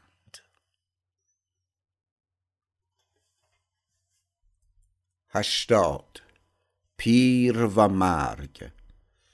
اگر دستورات دینی را به کناری بگذاریم این پرسش مطرح می شود چرا مردی که پیر شده و کاهش نیروهایش را حس می کند به انتظار خستگی فراوان و تحلیل وجود خیش بیش از انتخاب آگاهانه هدف زندگی افتخار می کند؟ خودکشی در این مورد رفتاری عادی است و به عنوان پیروزی خرد خود احترام دیگران را برمیانگیزد. در آن دوره نیز که بزرگان فلسفه یونان و میهن پرستان شجاع رومی به روش مرسوم با خودکشی به زندگی خیش خاتمه می‌دادند رفتار آنان احترام برانگیز بود. اما اعتیاد به مشاوره های پرحراس با پزشکان و از روزی تا روزی دیگر به زندگی ادامه دادن و بدون نیرو به هدف زندگی نزدیک شدن کمتر احترام برانگیز است. در ادیان نیز بهانه های بسیاری برای گریز از خودکشی وجود دارد و به همین دلیل دین نزد آنانی که دلبسته زندگی هستند محبوبیت فراوانی دارد. هشتاد و یک خطاهای فردی که رنج می‌برد و عامل این رنج. اگر ثروتمندی مالی از فقیری بستاند برای مثال اربابی معشوقی رعیتش را تصاحب کند فقیر مرتکب خطا می شود و می‌گوید آن دیگری چنان گستاخ است که اندک دارایی او را نیز از وی ستانده است. اما ثروتمند ارزش آن مال را اصلا مثل آن دیگری بسیار نمی‌داند زیرا بنابر عادت اموال فراوانی داشته است. به همین دلیل هم نمی‌تواند خیشتن را در جایگاه آن فقیر حس کند. اصلا آن گونه که فقیر فکر می کند ثروتمند کاری چندان ظالمانه نیز در حق او روا نداشته است. هر دو این افراد تصوری نادرست از یکدیگر دارند. بیعدالتی توانگران که اغلب در تاریخ نیز مطرح می شود مدت هاست که به اندازه آنچه ما تصور می کنیم بزرگ نبوده است. همان حس موروسی انسانی متعالی تر با ادعای متعالی بودن اندکی از شدت این احساس میکاهد و به وجدان آرامش میبخشد. حتی همه مانگاه که تفاوتی فراوان با موجودی دیگر داشته باشیم به بی ادالتی نمی اندیشیم و مثلا پشه را بی هیچ عذاب وجدانی می کشیم از این رو هیچ نشانی از پلیدی را آن زمان که کوروش هخامنشی پسر را از پدر جدا می کند و دستور می دهد که تکه تکه اش کنند چون با بدبینی شوم و حراسانگیزی با لشکرکشی کوروش مخالفت کرده است نمی بینیم در این مورد فرد همچون حشره مزاحم از سر راه برداشته خواهد شد و آنقدر این فرد پست است که امکان ندارد حسی از عذاب وجدان را در وجود پادشاه جهان برانگیزد. آری خشونت هر فرد به آن اندازه ای نیست که زیان دیده تصور می کند. در مورد قاضیان بی انصاف و روزنامه نگارانی که با دروغهای کوچک خود مردم را به اشتباه می اندازند باز همین اصل صدق می کند. رابطه علت و معلول در تمامی این موارد تحت تأثیر مجموعی از احساس و اندیشه هاست. در حالی که ناخداگاه فرض می کنند که زیان دیده و عامل این زیان هر دو اندیشه و احساسی یکسان دارند و بر اساس همین احساس است که هر یک میزان رنج دیگری را میسنجد.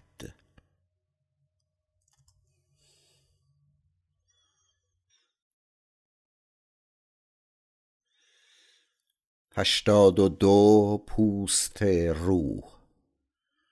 همانطور که استخوان گوش دل و روده و رگها را پوستی پوشانده است که نگاه انسان را تحمل پذیر می سازد تحریک ها و احساس های روح را هم آن حس بلند پروازی می پوشاند که همان پوست روح است. هشتاد و سه خواب فضیلت. هر زمان که فضیلت به خواب رفته باشد سرحالتر از جا برخواهد خواست. هشتاد و چهار. لطافت شرم. انسانها از اندیشیدن به پلشتی ها شرم نمی کنند اما آن زمان که دیگران چون این اندیشه های پلشتی را از آنان بعید نمی دانند دچار شرم می شوند هشتاد و پنج. بدی امری نادر است. بیشتر انسانها آنقدر به خود مشغول هستند که فرصت بدی کردن را ندارند. هشتاد و شش. عامل تعیین کننده. ستایش یا سرزنش دیگران بستگی به فرصتهایی دارد که این یک یا دیگری در اختیار ما می‌گذارد تا توانایی قضاوت خیش را نشان دهیم. هشتاد و هفت. تصحیح انجیل لوقا. هر که خود را پست دارد برافرازد. هشتاد و هشت. ممانعت از خودکشی. ما حق داریم که جان کسی را بگیریم اما حق نداریم مرگ را از خود دور کنیم و این موضوع بسیار بیرحمانه است. هشتاد و نه. خودپسندی. از نظرات خوب دیگران خوشمان می آید زیرا از یک سو از این نظرات بهره می جوییم و از دیگر سو آنان را همچون فرزندان که والدین شاگردان که معلم و انسانهای خیرخواهی که تمامی دیگر انسانها را شاد می کنند شادمان می سازیم تنها زمانی که این نظر خوب برای کسی بدون توجه به فایده یا میل به شادمان ساختن دیگران مهم باشد از خودپسندی سخن به میان می آوریم در این حالت فرد می‌خواهد خودش را شاد سازد اما به بهای آن که هم نوعانش را به نظری نادرست درباره خیش بکشاند یا اصلا به مسئله نظر خوب توجهی نکند. و به همین دلیل هم این حالت برای دیگران به دلیل برانگیختن حسد ناراحت کننده به نظر می رسد هر فرد معمولا می‌خواهد با نظر دیگران آن نظری را که خود دارد تایید کند و در ذهن خود به آن اهمیت بخشد.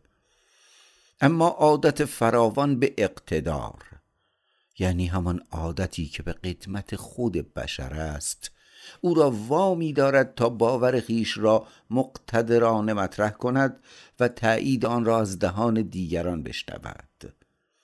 آنان به قضاوت دیگران بیش از نظر خود اهمیت می‌دهند علاقه به خیشتن میل به لذت حین خودپسندی به چنان حدی می‌رسد که دیگران را به اشتباه در تعیین ارزشهای واقعی امور میکشاند به این ترتیب فرد خیشتن را وابسته به نظر دیگران می کند یعنی باعث خطا می شود و در این حال خود نیز این خطا را باور می کند از این رو باید اعتراف کرد که انسانهای خودپسند هم نمی‌خواهند دیگران دوستشان بدارند و هم خودشان در پی این نکته نیستند و کار را به جایی میرسانند که از این فرصت استفاده ای نمی کنند زیرا بیشتر علاقه دارند به خلاف نظر خیش رفتار کنند تا بتوانند به شادمانی صرف و لذت شخصی برسند.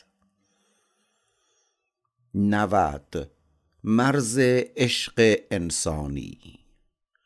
هر کس که دیگری را در ذهن خود ابله یا آدم بدی بداند و آن دیگری اثبات کند که چنین نیست عصبانی خواهد شد. نود و یک. اخلاقیات احساسی. عجب لذتی در این اخلاقیات نهفته است. لحظه ای در ذهن خود تصور کنید که چه اقیانوسی از اشک حین تعریف داستان رفتارهای شرافتمندانه و بزرگواران از دیدگان مردم سرازیر شده است.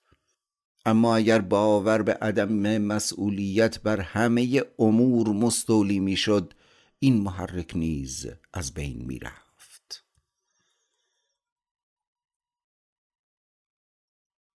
نود و دو.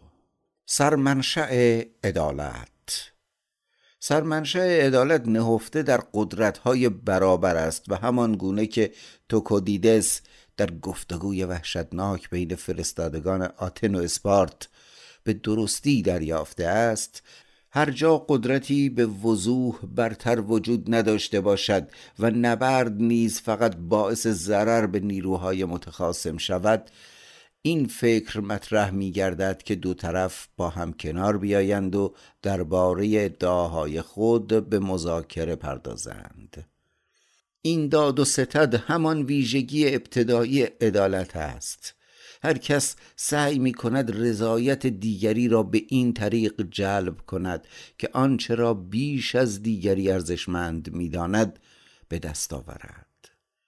این چونین به هر کس آنچه را می‌خواهند وامی نهند و در مقابل آنچه را می‌خواهند می‌گیرند عدالت ایجاد تعادل و داد و ستد تحت شرایط برابری قدرت است.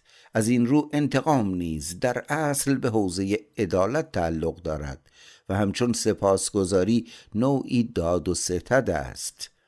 طبیعی است که عدالت در اصل سرچشمه گرفته از میل یک سویه به حفظ خیشتن یعنی همان خودخواهی. و این اندیشه است که چرا باید بیهوده به خیشتن ضرر برسانم و تازه شاید به هدف خیش هم نرسم؟ همین اندیشه نیز سرمنشأ عدالت است.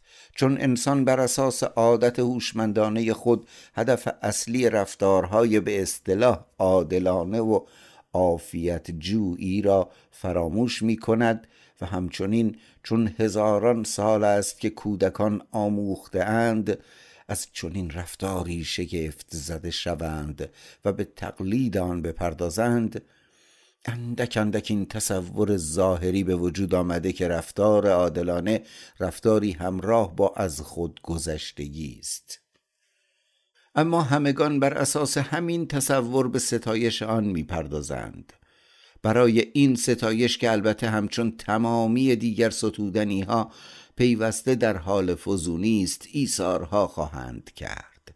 به تقلیدش خواهند پرداخت و آن را کسرت خواهند بخشید و در این حال چون ارزش زحمات و رهایی از هر آنچه را که فرد برای خود ارزش می‌دانسته است از بین می‌برد بر میزان و مرتبه افزوده خواهد شد.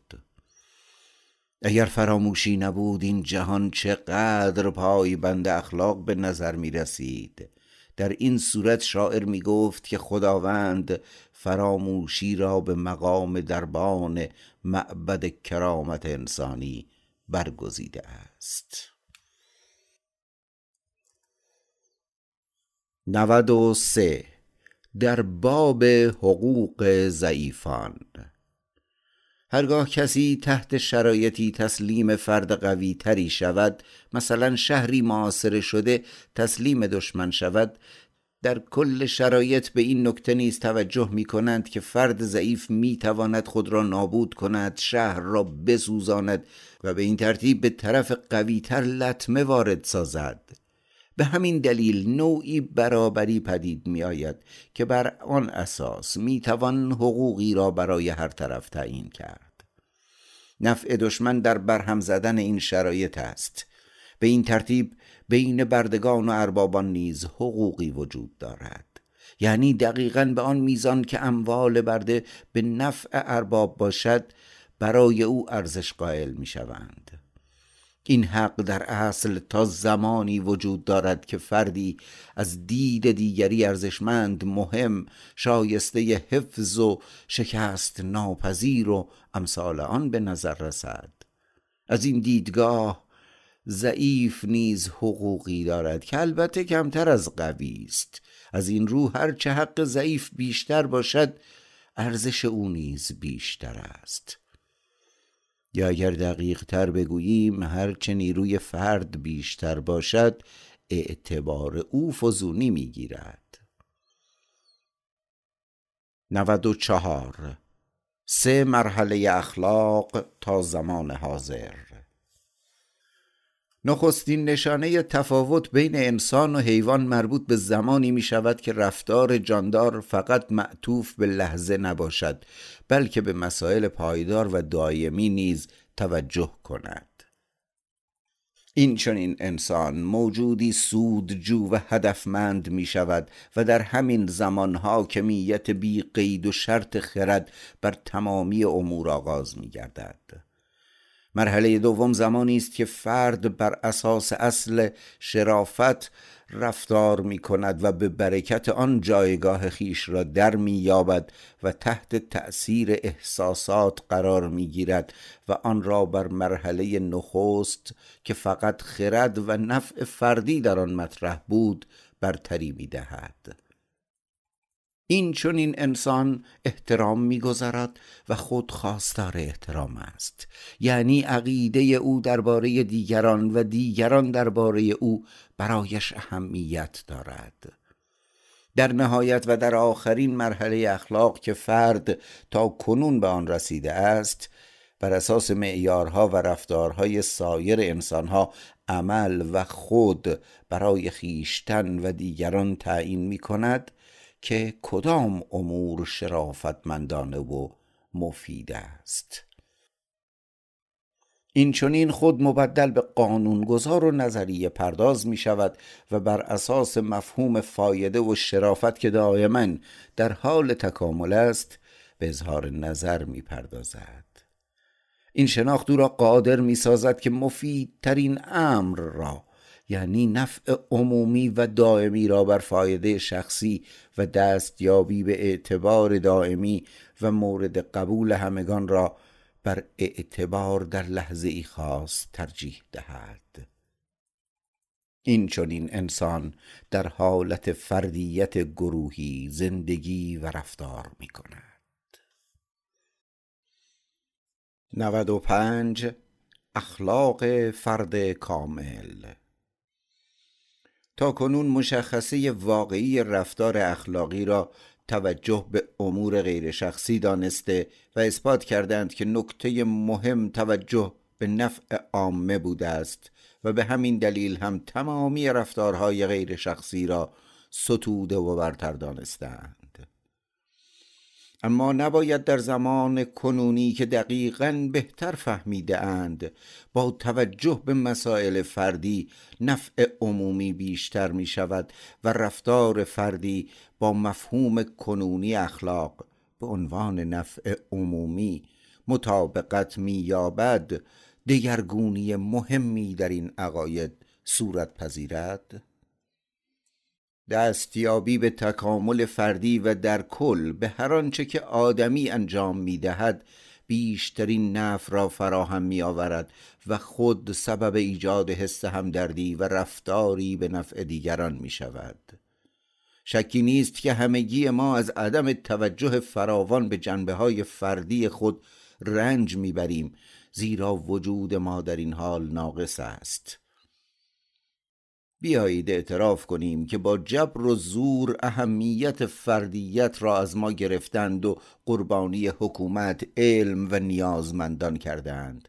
گویی این فردیت بد بوده و باید قربانی می شده است. اکنون نیز می خواهیم برای هم نوعان خود کاری کنیم اما با این تفاوت که بیشترین نف را خود ما از این کار ببریم نه بیشتر و نه کمتر. البته این امر بستگی به آن دارد که نفع دیگران را در چه اموری بدانیم. هر کس که ناقصتر عقب مانده تر و خام تر باشد درکی خام تر از این مسئله خواهد داشت. نود و شش. رسم و مرسوم. اطاعت از قانون مستدل و کهن یا اصل و نسب کاری اخلاقی مرسوم و نکوهیده است. اهمیتی ندارد که با میل و رغبت یا با سختی و زحمت به این کار تندر دهیم. فقط کافی است که آن را انجام دهیم. از این رو کسی را خوب می‌دانند که بر اساس سرشت یا به دلیل ویژگی های موروسی به آسانی و با میل و رغبت بر رسوم گردن نهد. برای مثال اگر انتقام رسمی پسندیده در آن قوم همچون یونانیان باستان باشد او نیز انتقام بگیرد. به این ترتیب فرد را به شرطی خوب می‌دانند که هدف او خوب باشد. اما چون خیر خواهی هم دردی و اموری از این دست در سیر دگرگونی های رسوم پیوسته هدفی خوب دانسته می شود فرد خیر یا نیکوکار را هم خوب قلمداد می کنند بعد یعنی غیر مرسوم نامرسوم بودن. کاری خلاف رسوم کردن و با اصل خیش مخالفت ورزیدن. تفاوتی ندارد که این کار خردمندانه باشد یا از سر حماقت. ضرر رساندن به دیگران را در تمامی قوانین مرسوم دوره های مختلف کاری مزر می دانند. از این رو ما واژه بد را مترادف با ضرر رساندن به دیگران می دانیم.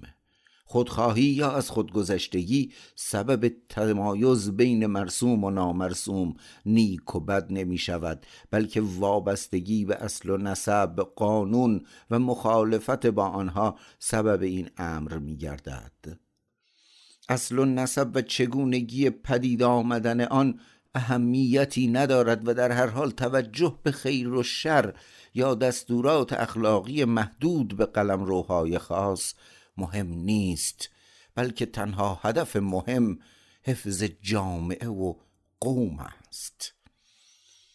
هر رسم خرافی که از سر اتفاقی با تفسیری نادرست پدید آمده باشد مبدل به اصلی می شود که پیروی از آن کاری مرسوم است. جدایی از این رسوم کاری خطرناک و مضر برای جامعه و بیشتر از آن برای فرد است. زیرا پروردگار هر گستاخی و اساعه ادبی به حقوق خیش در قبال مردم و حتی خود فرد را جزایی سخت خواهد داد. از این رو هر اصلی که سرمنشأ آن قدیمی تر و فراموش شده تر باشد از احترام بیشتری برخوردار است و احترام به آن از نسلی به نسلی دیگر فزونی می‌گیرد و مقدستر دانسته می شود و به آن احترام بیشتری می‌گذارند. از این رو اخلاق حفظ حرمتها کهنتر از آن اخلاقیاتی است که در آن به از خود گذشتگی توصیه می کنند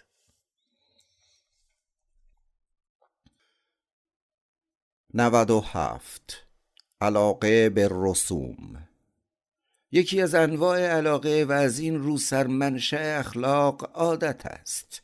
کاری را که به آن عادت کرده ایم آسانتر یعنی با علاقه بیشتر انجام می دهیم و در حین آن علاقه خاص را احساس می کنیم و بنابر تجربه می دانیم که آن عادت حفظ می شود و بنابراین مفید است. رسمی که زنده و پابرجا باشد رسمی خوب و مفید و در تضاد با تمامی بدعتهای متزلزل است. بر این اساس تمامی رسوم اموری پسندیده و مفید است و برای انجام آنها نیازی به اندیشیدن هم نیست. تا زمانی که انسان می تواند با زور و قدرت نظر خود را تحمیل کند دست از اعمال قدرت بر نخواهد داشت. تا رسوم خود را بر همه جا حاکم کند زیرا از نظر او این رسوم حکمتهای ثابت زندگی است. به همین ترتیب هر جامعه نیز افراد را به رعایت رسوم وادار می کند و به اشتباه هم نتیجه می گیرند که با این رسوم احساس خوشایندی به فرد دست می دهد یا دست کم با بهره گیری از آنها می توان خیش را مطرح کرد. از این رو رسم امری ضروری است. زیرا آن را تنها امکان دستیابی به احساس خوشایند می‌دانند و به نظر می رسد این احساس خوشایند در زندگی فقط بر اثر این رسوم پدید می آید این عقیده پا گرفته از سر عادت به عنوان شرط وجودی مطرح و باعث می شود تا فرد تمامی جزئیات رسوم را رعایت کند و چون در اقوام پست توجه به علیت امور بسیار اندک است با حراسی خرافی میکوشند که همه امور بر همان راه و روش گذشته استوار باشد و حتی آن زمان که این رسوم سخت دشوار و آزار دهنده است به دلیل نفع ظاهری آن را حفظ می کنند نمی‌دانند که می توان با دیگر رسوم نیز به این احساس خوشایند رسید و حتی به مراتب بالاتر نیز دست یافت. اما احتمالا می‌دانند که تمامی رسوم و حتی سخت ترین آنها در گذر زمان پسندیده تر و ملایم تر می شود و سخت ترین شیوه زندگی نیز مبدل به عادت و از این رو علاقه می گردد نود و هشت علاقه و غریزه اجتماعی انسان در رابطهش با دیگر انسانها به علاقه ای دیگر از مجموع احساسهای علاقه می رسد که برگرفته از خود اوست و با آن قلم روی حس علاقه را به میزان زیادی وسعت می بخشد. شاید انسانها بسیاری از امور و این حس را از حیواناتی داشته باشند که مفهوم علاقه را حین بازی با هم و به خصوص بازی مادر با فرزند خیش فرا می‌گیرند از این رو به آن روابط جنسی اهمیت زیادی داده می شود که در آن هر مردی تقریبا به هر زنی یا برعکس شکلی از علاقه را نشان می دهد و این احساس علاقه بر پایه روابط انسانی معمولا به انسان حالتی بهتر را می بخشد شادی های مشترک و لذت از علاقه به یکدیگر این حالت را متعالی تر می کند و به هر فرد اطمینان و شجاعت بیشتری می بخشد بدبینی و حسد را از بین می‌برد زیرا خود فرد احساس خوبی دارد و احساسش نسبت به دیگران نیز چنین است. شیوه های همسان علاقه تخیل و حس مشترک حس همسانی را پدید می آورد و این حس درست همان حالت رنج مشترک همان طوفانها خطرها و دشمنان مشترک را دارد. بر همین اساس احتمالا قدیمی ترین پیمان بین افراد بشر پدید آمده و هدف آن نابودی مشترک و دفاع در برابر عدم علاقه خطرناک در جهت حفظ منافع فردی است. از این روست که غریزه اجتماعی از علاقه پدید می آید. 99 بیگناهی در رفتارهای به اصطلاح بد. انگیزه تمامی رفتارهای بد رانه های پایداری و یا دقیق تر بگوییم دستیابی به علاقه و پرهیز از عدم علاقه فردی است. اما بد نمی‌تواند چنین تأثیری داشته باشد. ایجاد درد فی نفس وجود ندارد جز در مغز فیلسوفان و همچنین ایجاد علاقه فی نفس نیز وجود ندارد. همدردی در مفهوم شوپنهاور در حالت پیش از استقرار حکومت هر موجودی خواه میمون یا انسانی را اگر میوه درختی را از ما رو بود و ما گرسنه بودیم میکشتیم و این دقیقا همان رفتاری است که هنوز هم حین گشت و گذار در مناطق ناشناخته با حیوانات می‌کنیم. رفتارهای بدی که بیش از سایر رفتارها باعث عصبانیت ما می شود به دلیل خطاها یا آنانی است که ما را به این خطا وامی دارند. آزادانه می‌خواهند و علاقه دارند که ما مرتکب چنین خطاهایی شویم.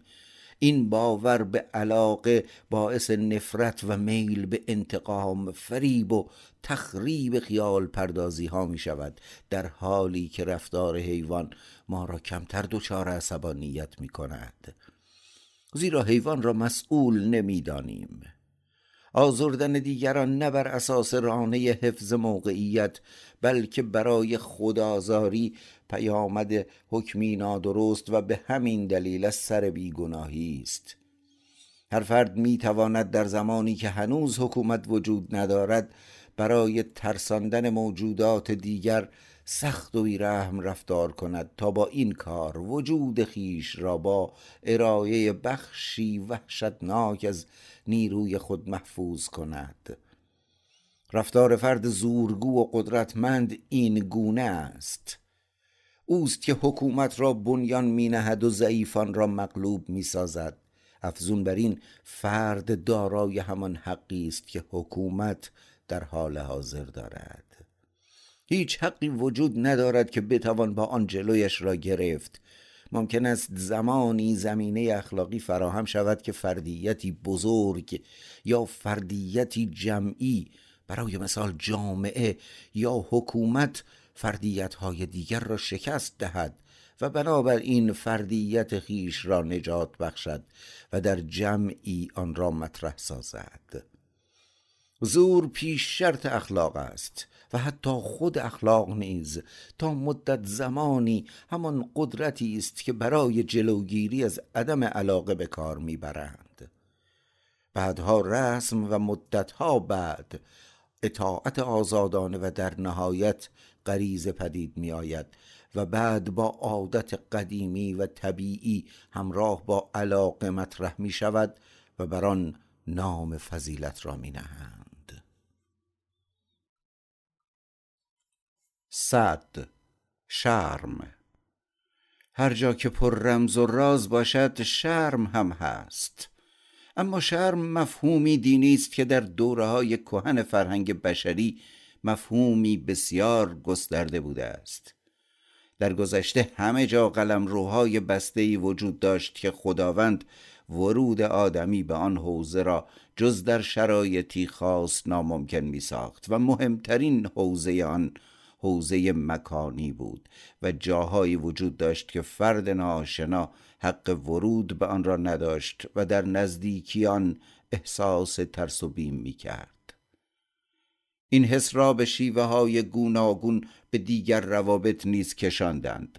برای مثال در روابط جنسی که حق مسلم است و باید تا رسیدن به سن بلوغ از نگاه جوانان و در جهت رساندن نفع به آنان پنهان نگه داشته می‌شد و دیگر روابطی که برای حفاظت و حفظ قداست آنها خدایان بسیاری فعالیت می کردند و در روابط زناشویی چون نگهبان و محافظ تصور می شدند چنین کردند.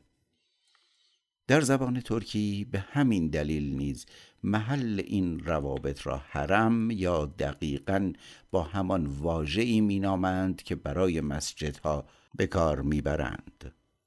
به این ترتیب قصر شاهی به عنوان مرکز قدرت و جلال از نظر ضعیفان به عنوان مکانی پر رمز و راز و شرم تصور می‌شد و هنوز هم تأثیرات آن را در بین اقوامی که شرم را به هیچ وجه فراموش نکردند می‌توان حس کرد. به همین ترتیب تمامی عالم حالات درونی یا همان روح برای غیر فیلسوفان پر رمز و راز است و این امر حاصل آن دوره های بی انتهایی است که باور داشتند سرمنشأ روح الهی و لایق اندیشه های خدایی است.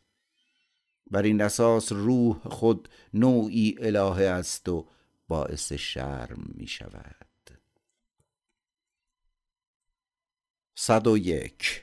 قضاوت نکنید. باید مراقب باشیم که حین مشاهده دوره های گذشته به ناسزاگویی نابحق دچار نشویم. ادالتی در بردهداری بی رحمی در استثمار اشخاص و اقوام را نمی‌توان با معیارهای ما سنجید. چون در آن زمان غریزه عدالت به اندازه امروز گسترش و تکامل نیافته بود. چه کسی کالون اهل ژنو را به دلیل سوزاندن سروتوس پزشک سرزنش خواهد کرد.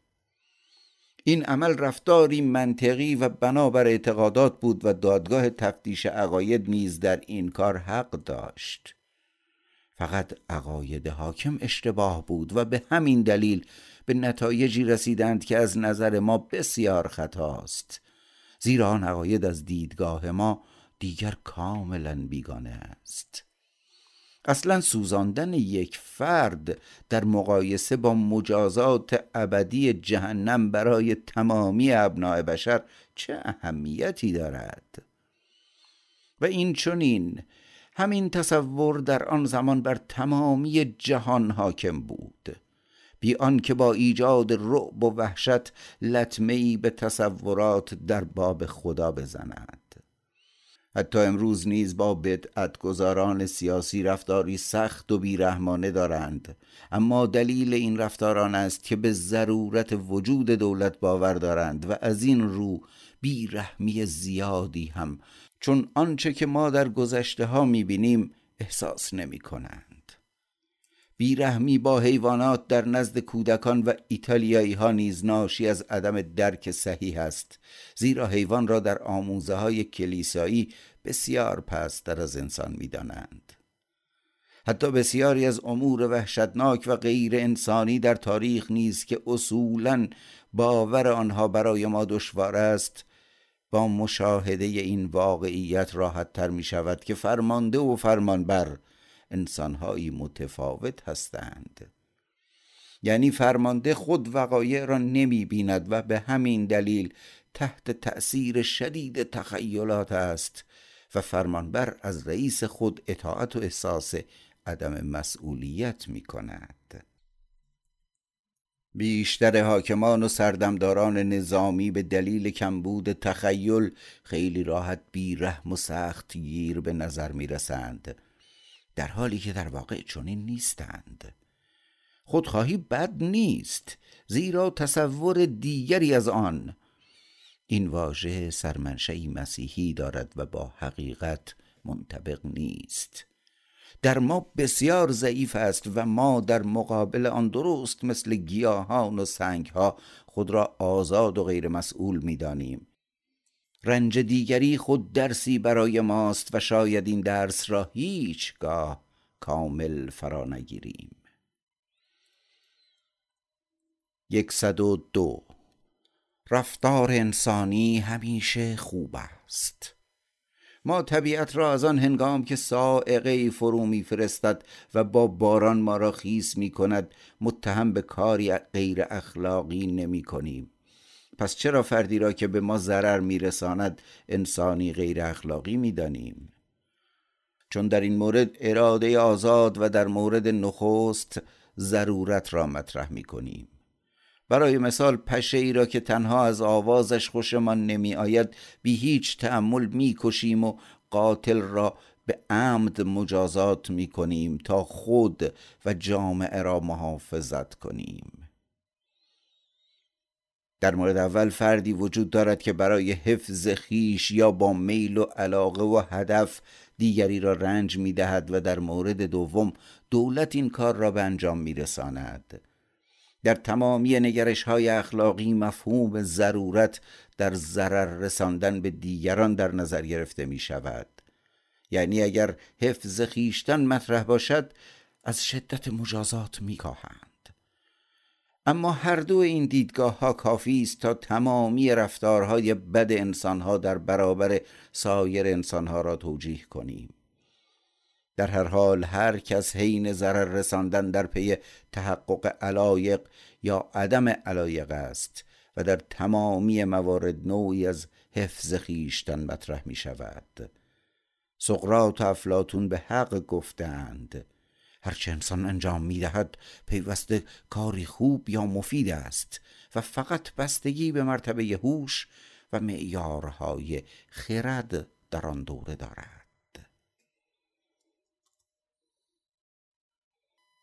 صد و سه. جنبه بی خطر در شرارت. هدف شرارت رنجاندن دیگران نیست بلکه لذت است. همانند آنچه حین انتقام یا عصبانیت رخ می دهد هر شیطنتی نشانگر آن است که ما از اعمال قدرت بر دیگران و برتری احساسات لبریز از علاقه خود تا چه حد لذت می‌بریم. آیا اگر انسان از بی علاقگی دیگران به علایق خود برسد کاری غیر اخلاقی انجام داده است؟ آیا همان گونه که شوپنهاور می‌گوید شادکامی حاصل از ضرر رساندن به دیگران کاری شیطانی است در طبیعت به شکستن شاخه ها تجزیه سنگ ها نبرد با حیوانات وحشی علاقه داریم و در واقع تمامی این کارها را می کنیم تا از قدرت خیش آگاه شویم آیا آگاهی از این امر که فردی دیگر را میرنجانیم در اینجا و در حالتی که خود را مسئول نمی‌دانیم باعث می شود کاری غیر اخلاقی کنیم؟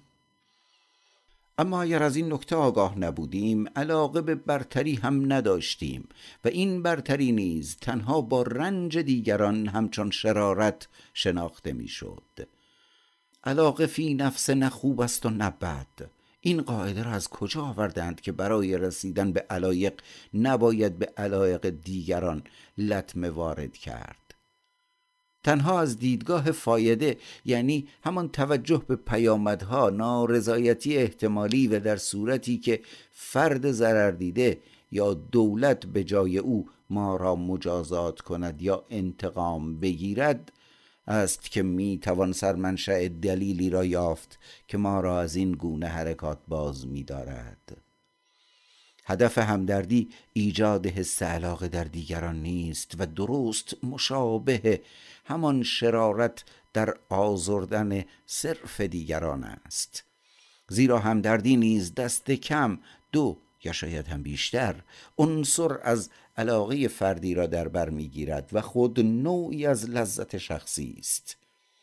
از یک سو علاقه به احساس عاطفی که همان همدردی مطرح در تراژدی است و از دیگر سو آن زمان که این کار به وقوع می پیوندد نشانی از علاقه به ارضا حین اعمال قدرت است. افزون بر این اگر فرد داغ دیده خیلی به ما نزدیک باشد با اعمال رفتار لبریز از حس همدردی رنج خود را کاهش می دهیم. صرف نظر از چند فیلسوف انسانها همدردی را از مهمترین احساسات اخلاقی شمردند و در این کار هم حق با آنان بوده است.